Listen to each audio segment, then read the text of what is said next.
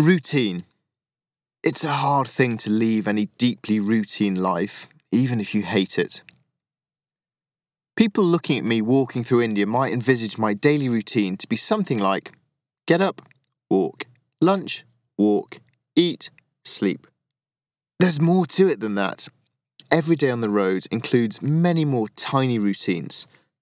Pack away everything I own each morning. There is a place for everything, and everything goes in its place unlike the messy chaos I live in at home. Find someone who seems intelligent to ask for directions. Check with someone else to make sure. Work out, across language barriers, from people who never walk, how far it is to the next source of drinking water. Establish, with no menus and no common language, what food is available. Eat food completely unlike what I was expecting. Study my map and calculate how far I have to go Repeat at every rest break. Ask people if they will fill my water bottles, think of new songs to sing, wave, swear at beeping trucks and buses, daydream about home or future trips, answer the same questions for everyone I meet. What is your good name? What is your native place? How many children do you have? What is your profession? How much do you earn? Why are you walking? Do you want a lift? Dream of what I will eat when I get home. Clue it will not be curry. Routine is comforting and reassuring. It's the backbone of any long journey or expedition. There is a point to everything I do. Do things well, and the day and the journey improve. Do things shoddily, and I pay the price. Routine can be a curse as well as a crutch.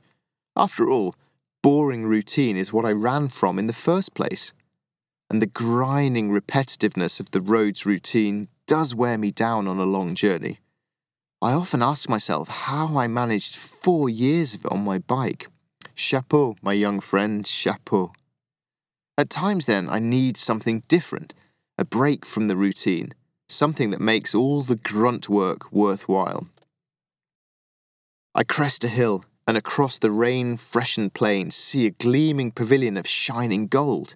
It's a monastery for exiled Tibetan monks.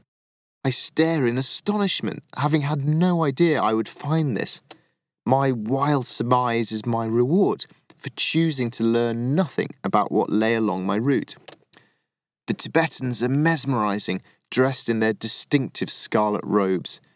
They feel like fellow foreigners after hundreds of miles of Indians. A gong sounds, and young monks scuttle past, like schoolboys late for class, splashing through puddles. An elderly monk smiles at me from the broad double doors of the spectacular temple and beckons me inside. I leave my gigantic shoes amongst piles of small ones and walk barefoot into the temple. Instantly, I have to recompose my list of the highlights of this walk. The interior is a vast space the walls are painted with myths and legend. Thick red pillars support the roof. Two birds fly through the cavernous space, their smallness helping me grasp how mighty the temple is. The crowning glories are three colossal golden Buddhas that tower above us all. They shine even on this drab morning.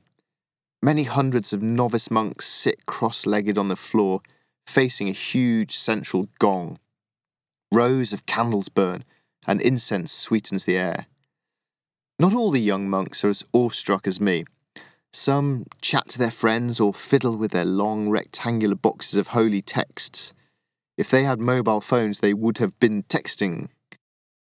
After about ten minutes, a tall monk crashes the gong. Hundreds of voices begin to chant. The sound is low and ragged at first, but the chorus grows stronger and stronger until it reverberates round the temple. I tingle with the power of simultaneous prayer from so many. I sit back, close my eyes. I try to imprint the sound deep into my brain so that I never forget this journey.